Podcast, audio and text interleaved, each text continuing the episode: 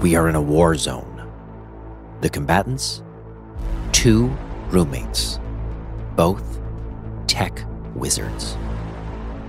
The battlefield? Their kitchen. The younger of the two roommates wants a new fridge because their old one, well, it isn't keeping his ice cream from melting.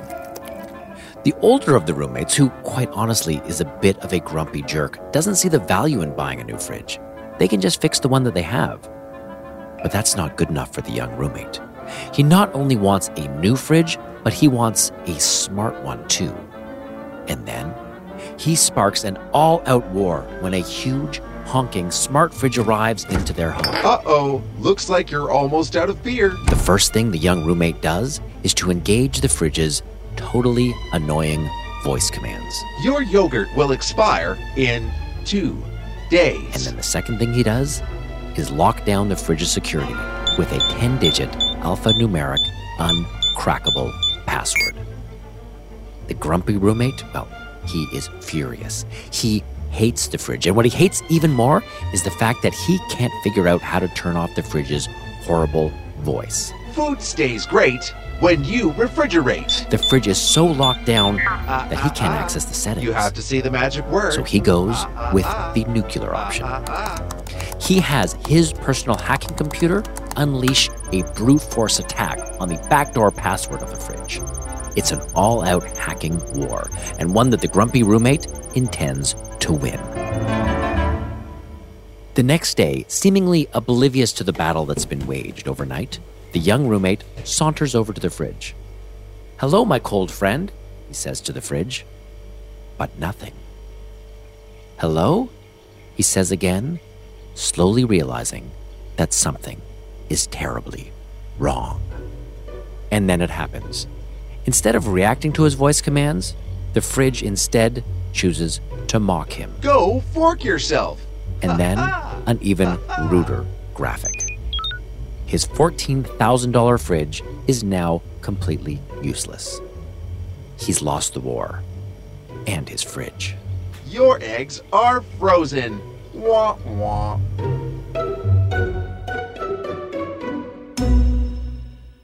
That scene is from the fourth season of the HBO show Silicon Valley, the most excellent comedy about tech startups. But my favorite part of that episode actually comes a little earlier in the show when Gilfoyle, the grumpy tech wizard, first sees the smart fridge and says, This thing is addressing problems that don't exist. Which pretty well sums up my thoughts about the majority of IoT devices. Granted, there's a few I do use. I have a smart thermostat that I love, and I have a smart alarm system in my home. But other than that, everything else in my house remains pretty dumb. So I'm pretty happy with the state of my home right now. But then recently, someone turned me onto the idea of smart plugs. And if you've never seen one of these things, they're actually pretty cool. It's a small device that plugs into the wall and has a plug on the outside. So it really has the potential to turn whatever gets plugged into it into its own smart device. Want to control the lights in your house to turn on and off when you're not home to make it look like you're home? This is a great solution. It's kind of a high tech update to those old light timers that I used to have around my house. It just sort of becomes part of the security system. But even though it just looks like a plug and, and basically it just is, it's still technically an IoT device. And because of that, it still carries some risks. Right? We're about to find out. Welcome to Hackable, an original podcast from McAfee. This computer is on the job around the clock in case of attack. Their principal target is you. The design is complete. But will it work? Shake hands with danger. I'm Jeff Siskind, and I'm joined as always with uh, our cybersecurity expert, Bruce Boom Boom Snell. Hello, Bruce. Hello, Jeff. we are talking today about IoT once Mhm. again. Yep. And uh, this is one of those things I didn't even really know was a thing, Mhm. but I am totally intrigued because I actually think I could use this in my life. It's a smart plug. Yeah. Do you do you have you encountered these uh, these bad boys? You know what? I actually use them every year for Christmas. I have them. Really? ti- yeah, I just basically plug the Christmas trees into them and have that synced in with my my lighting timers for uh, you know Apple HomeKit. And Oh, that's super so cool. like you know, they go on at seven in the morning and then turn off at uh, eleven at night. And, and and just so if people are like me and don't know what these are, and I certainly didn't know what these were uh, before starting this episode. What Christmas trees? Christmas trees. Christmas trees. I had a vague Okay, understanding of, but smart plugs. Uh, smart plugs are. They look like little, uh, almost little bricks, Uh-huh. like, like little plug bricks, where it it plugs into your wall, and then the whole thing is about an inch or a little bit less than an inch, and there's a plug on the outside, Mhm. and I guess it runs as a conduit between your electrical socket and something you can plug into it, and it makes stupid things in your home smart, or at least that's the Right. idea. Right. And the the the, the I mean, there's some real benefits to them um, beyond just you know controlling when your Christmas tree lights go on and off. Um, you know, I mean, you can set it up for power savings. You know, maybe you've got a, a floor lamp that's plugged in, and then you, it, you know, it's not a smart lamp, or you don't have a smart switch attached to it. You could plug this, you know, plug it into this smart uh, power outlet, and then have it trigger, say, at five o'clock in, the evening, or whenever the sun goes down, that light comes on, and maybe it goes off in the morning when you leave for work, that sort of thing. So uh, there, there's a lot of benefits to them. So, Bruce, if you were to guess, Mhm. and I know the answer to this, so I, I'm hoping that for a brief moment I'm smarter than you are. But if you were to wager a guess, what do you think was the first IoT device Oh, invented for the home? um, if I were to guess, um, let's spitball here. Let's say a, a light bulb. Well, let me rephrase it to you. Maybe this is not a fair question. This was it was a demo. What would be the stupidest device to have connected to the internet? Um, a blender. Close. You're very, very close. It is something in the kitchen, but it is not a blender.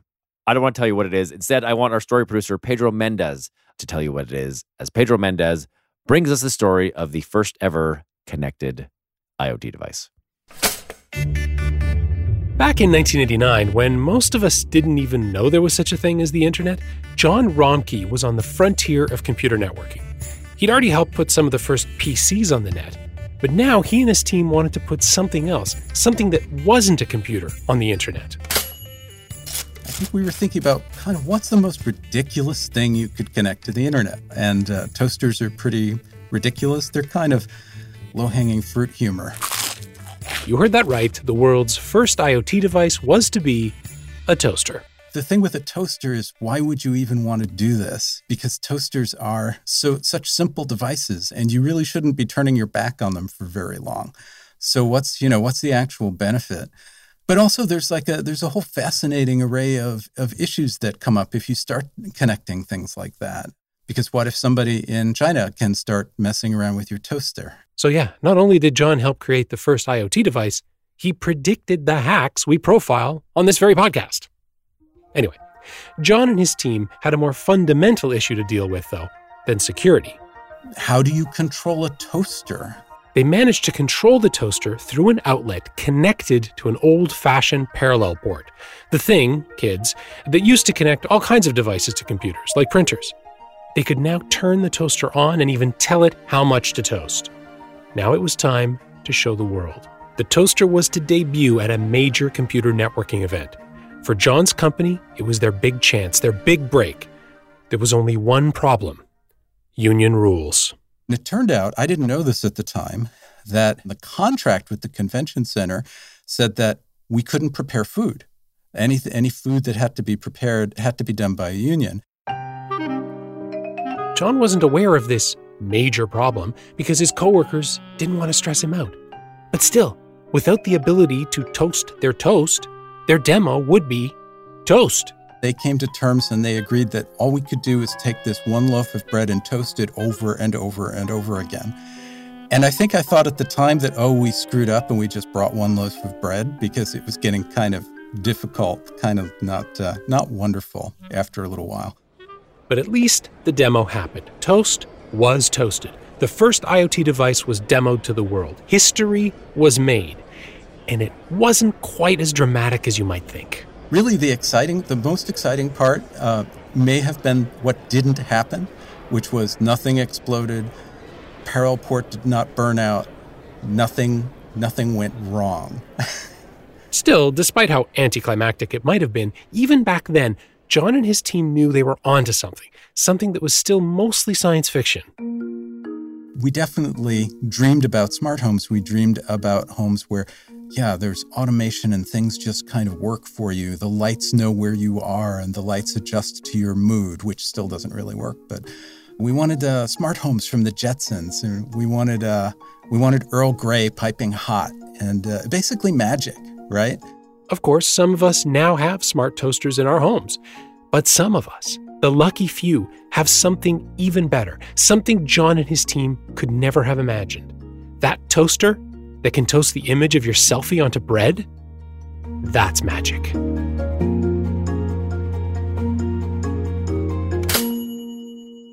So that was Pedro Mendez talking with John Romkey, the granddaddy of IoT. I appreciate that story. Well, Bruce, we're going to pivot a little bit from Mhm. smart toasters to smart plugs. And uh, Craig Young, who is the principal security researcher at Tripwire Vert, is promised to show me how one can hack a smart plug. And uh, I will see you on the other side, my friend. All right, good luck. We are here with Craig Young. Before we begin, we should mention that we are doing this hack remotely to replicate how it may be done in the real world. Uh, the only addition is that we, you and I, are chatting over video chat. So, Craig, you may notice on your video screen, our story producer Pedro may be popping in and out of the background of this frame because I felt like this hack may have some more physical aspects to it that may require more hands than I have. Plus, the only open outlet in uh, the studio that I work in is actually awkwardly far away from the mic setup. So, so the first thing we want to do is get this working. So I have it plugged in. And Pedro, are you able to plug in uh, a lamp into it? Uh, yeah, you have a very nice. Uh, is this a Tiffany lamp? Is that what It's they call it's that? not a Tiffany lamp. Uh, if you could if you could just plug in just the Uh, one behind my desk, that would be great. Okay, Okay. okay. You got a lot of stuff Yeah, back here. smart Alec. Okay, it's plugged in. So it's it's it's plugged in. How do we make this you know stupid lamp smarter? Well, the first step is that you're going to need to go to the App Store or the Google Play Market and find the appropriate app that's marked on the box for the smart outlet. Okay, and once we've done that, what what do we do? Well, in the initial out of box state, most of these devices are going to broadcast their own wireless network. And the app should actually instruct you to connect to that, and it will configure the device to connect back to your home network now. And is the idea that I can now, if I have a lamp plugged into my smart plug, I can control my lamp through my phone? Yeah, exactly. So perhaps you're too lazy to walk over to the light switch at the end of the day, so you can just use your phone to turn off the lamp in your bedroom. I have it now downloaded on to my phone and I see a big power button. So if I press this power button, my lamp, which is now plugged in, will go on. Is that the the idea? If everything worked, yep. Okay, so let's. I'm pressing the button. Oh, It's on. it turned on. It okay, worked. okay, it's the coolest thing. That's super cool. I don't know why I am constantly delighted uh, by pressing something virtual and having something real happen in my home. I could have that happen a million times. Okay, let me see if I can turn it. I'm going to press it again to turn it off, and it went off. Hold on. And if I just press it on and off and on and off, it just it's. I have a strobe light disco party happening Yeah, could you stop that? in my recording studio. Sorry, Pedro. So, Craig, let's don your evil hacker hoodie. And what is what's phase two? Well, so at a fundamental level, one of the problems that most of the devices in this space have is that they have an implicit trust towards anything that's trying to control it from your home network. So, in other words, they're making the assumption that if somebody is actually using your Wi-Fi, that they should be authorized to interact with your devices on the Wi-Fi. And while that might make sense in some contexts, it doesn't actually hold true for good security because one of the problems here is that your web browser can actually make requests to different devices in your home network. And those devices, they're not going to have any way of knowing whether this request originated with somebody who is actively connected to the network or if it might be somebody that was just forging content through a malicious web page. Just to be super transparent here, you are thousands of miles away from me right now. Could you control my lamp right now? Yeah, if I could convince you to load a particular web page that I've crafted, I could confidently make that light go on and off. What if I don't want to do that? Like that that feels like like I'm not even that stupid. But how how would you how would you do this in the real world? Is is there a a real world scenario where this attack uh, is a threat, short of you, you know, going one by one and saying, "Hey, buddy, will you will you check out my website?" Yeah, I mean, certainly we know that phishing emails, spam emails can be quite effective at getting people to click. But even beyond that, the internet thrives on advertising. So, one of the easiest ways to try and get somebody to load some malicious web content would be to purchase advertising slots and put that content into the ads. Really? So, I could just be looking at a very legitimate website and the website itself is fine, but the ads it's serving through, you know, one of the many uh, ad distributors could be actually serving me malicious content? Absolutely. Oh my god. Okay, so so let's let's say for the purpose of this that you are evil and you know you seem like a nice guy. So I'm going to give you the benefit of the doubt that you're not, but you have decided to target me and and trick me into downloading a a certain website that will give you access. Sound good? Yep. So this would be as if it's targeted advertising or a phishing email. And if we click on this link and And okay. what's oh my happened? god. Yeah, there we Uh, go. Jeff, Okay, so the lamp, which is sitting beside Pedro, is now going. Uh, it's going on and off. Are you controlling that, or is that just? Um, it's an automated process. So the payload that you were directed to is just telling the light to turn on and off every half second. Oh, that is so cool. But it could just as easily be an interactive process where I would have a control panel here to turn it on and off manually, or if it was a dimmable smart outlet, change the dim settings. Wow. So you can really control something physical in my house and do whatever you want with it. Is that is that the result of all this? Yeah, and this is actually just the tip of the iceberg on this because right now I'm sending commands to the device as if I was using the app on your network.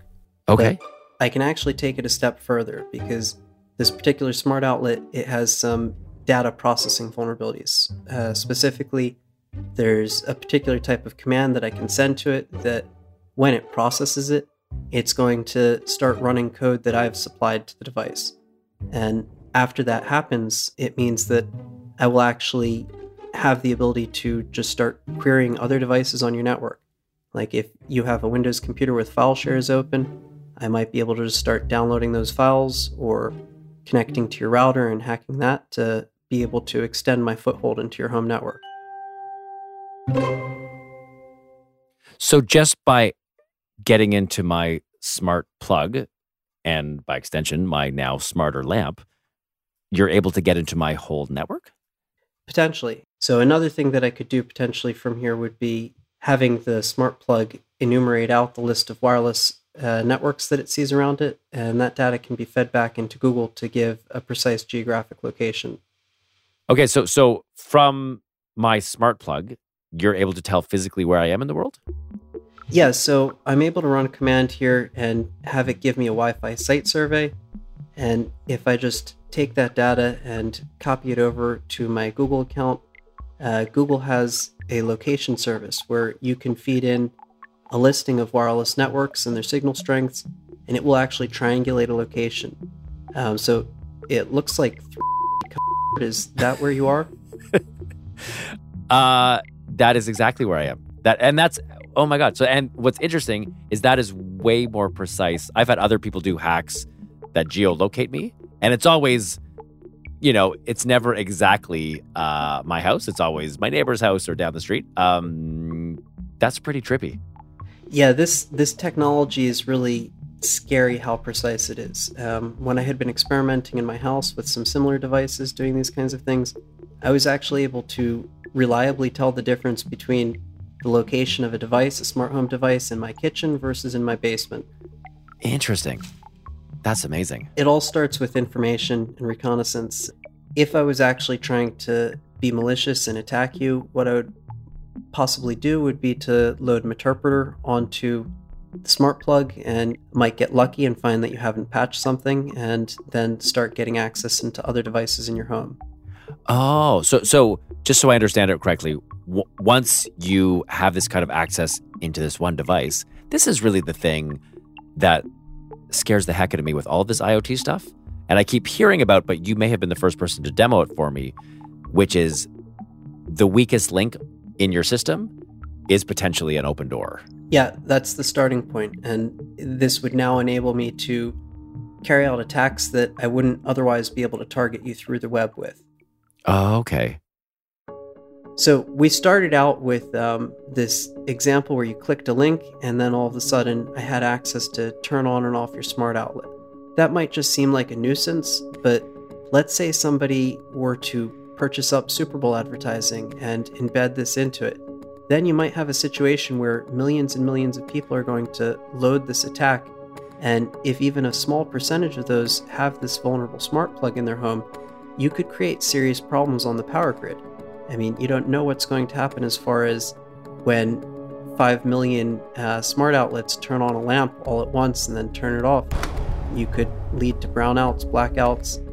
So there are certainly safety concerns for the national security interests that involve these IoT devices and their security. Wow. You, I just, my brain doesn't go there, but hearing you say it, it makes total sense. Um, you know what, Craig? Though we're we're on audio, and I, I'm always struggle with this show when we do these demos of how to make it acoustically interesting. And so we we demoed this with a lamp, which largely is silent. Before we wrap up with you, I'm wondering if there's some way I must I'm gonna have something in my house uh, that makes noise, just so we can you know make it more exciting for the podcast. If you can hang out for a sec, maybe I will grab my my blender from downstairs and we can maybe hook that up to the smart plug and just see you control it and maybe Yeah, turn it on and off. good. Does that work? Okay, can you hang on one sec? Sure.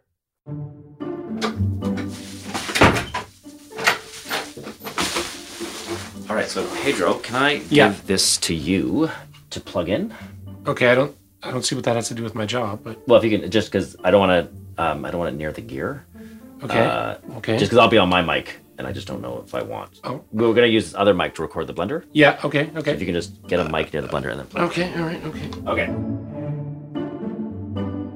All right. So Pedro is going to, because I will be chatting with you and operating this mic. Pedro is going to be operating the blender. Is it so? Is it possible to run the attack where we sort of turn on and off and on and off again?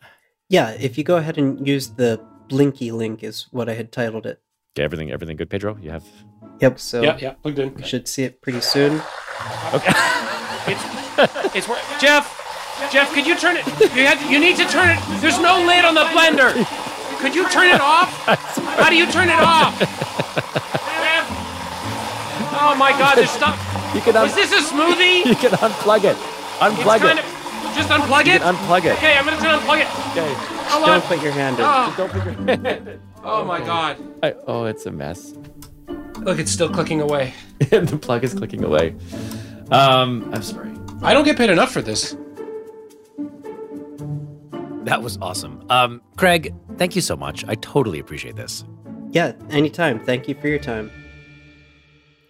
I'm back with Bruce Snell, cybersecurity expert. And Bruce, before we debrief what just happened, I want to just take a moment to super briefly recommend a podcast I'm listening to these days that I think people will really like. Uh-huh. It's called Endless Thread, and it's from WBUR, which is the public radio station in Boston, and Reddit, the online collector of everything. Uh-huh. And what's cool with it is that it uses the power and reach of Reddit to find the stories for the show.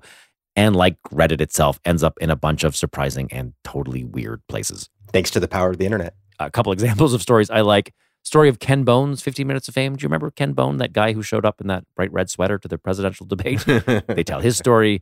Um, as well, they analyzed why there are so many conspiracy stories out there about the store mattress firm. right. It's um, it's definitely a show for Reddit connoisseurs as well, people that just exist in the world and are curious. Uh, again, it's called the Endless Thread Podcast, and I highly recommend it. Excellent. Now let's go back to Craig for a moment and the smart plug hack. So Craig, when what seemed fairly simple, was able to hack the smart plug that was in my home, Uh-huh. turn my various devices, including the blender, which I am still cleaning up the mess, and I uh, apologize to Pedro. Pedro, if you're Oh, listening, good old Pedro. I'm sorry that uh, I just I wanted the sound of the blender. He was able to do that, but but more damning, he was able to get into my network and with a little bit more time and a little bit more malice, could have done some real damage. right. And and that is certainly alarming. And again, I'm learning this lesson. I should just learn the lesson now. Anything connected to the internet is potentially a computer and, Right. and should be protected. And I guess a what looks like a socket is is equally vulnerable. Yeah. Is, I- is that right? So, I mean, pretty much anything can be a foothold or, a, you know, kind of a, um, a backdoor into your network. Um, You know, the smart plug is a really good example because on the surface, it looks like a pretty, you know, pretty harmless thing. You know, you think about, okay, what's the worst that somebody's going to do? Are they going to, you know, turn my blender on and off and Yeah. spray smoothie everywhere? Um, or are they going to, you know, are they going to get in and actually start doing something nasty? Um, Okay. I know the the the McAfee um, Advanced Threat Research Team had done some research on that exact uh, same switch, where they actually used it and were running commands on the device to find a local streaming stick and you know start playing Friday. This this the fabulous song. Uh, it's interesting because you can log in as if you're logging into a computer computer remotely. You get a you get a nice little shell. Um, you can send commands. Um, you know, once you once you've connected into it. So turning it on and off is really just kind of the the tip of the iceberg.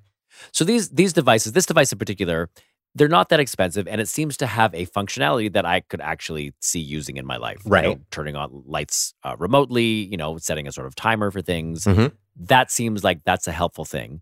So if something, if I want something like that in my life, and I think I do, Uh-huh. what are the things that I can do to protect myself?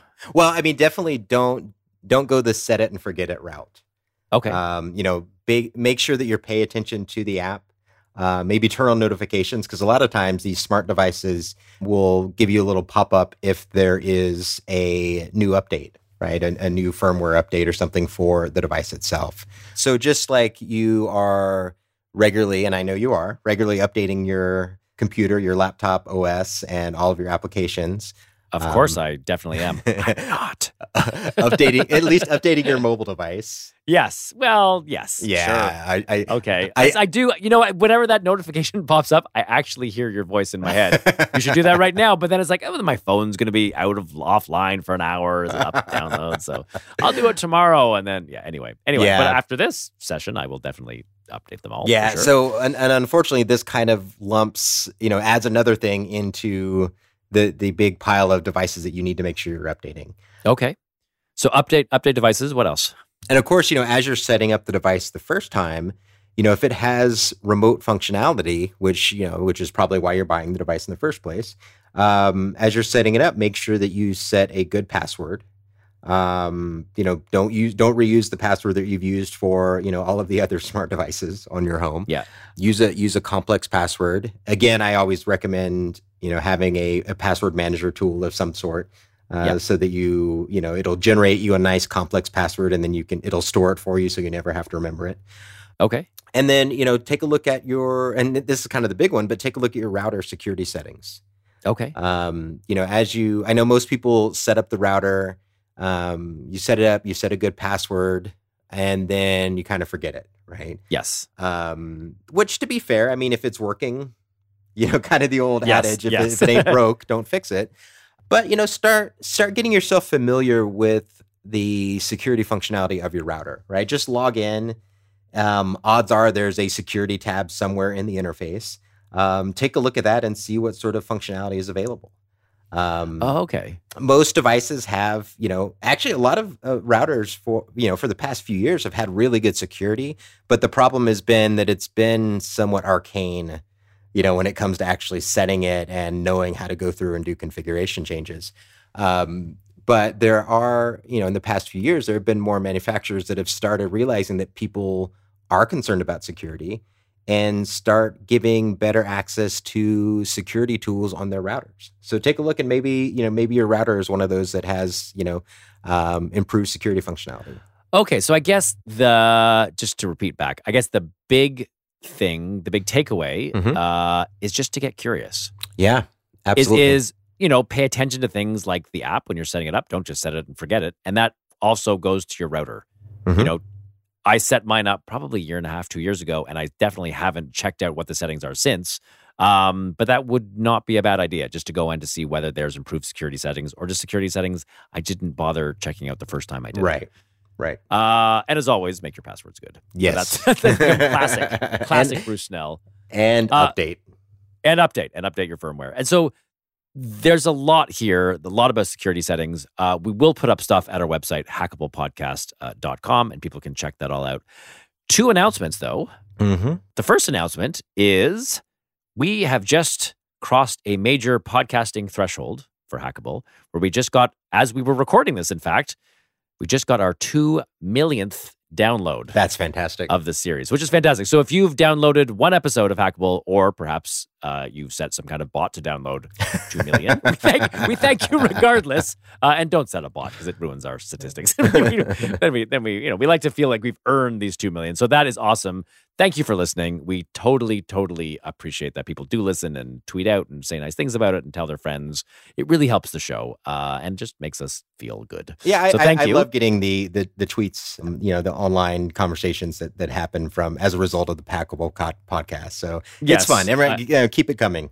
And uh, the other news is that this is the final episode of uh, of the season, but we will be back, and we will be back in the spring with all new episodes of Hackable. So please uh, stay subscribed.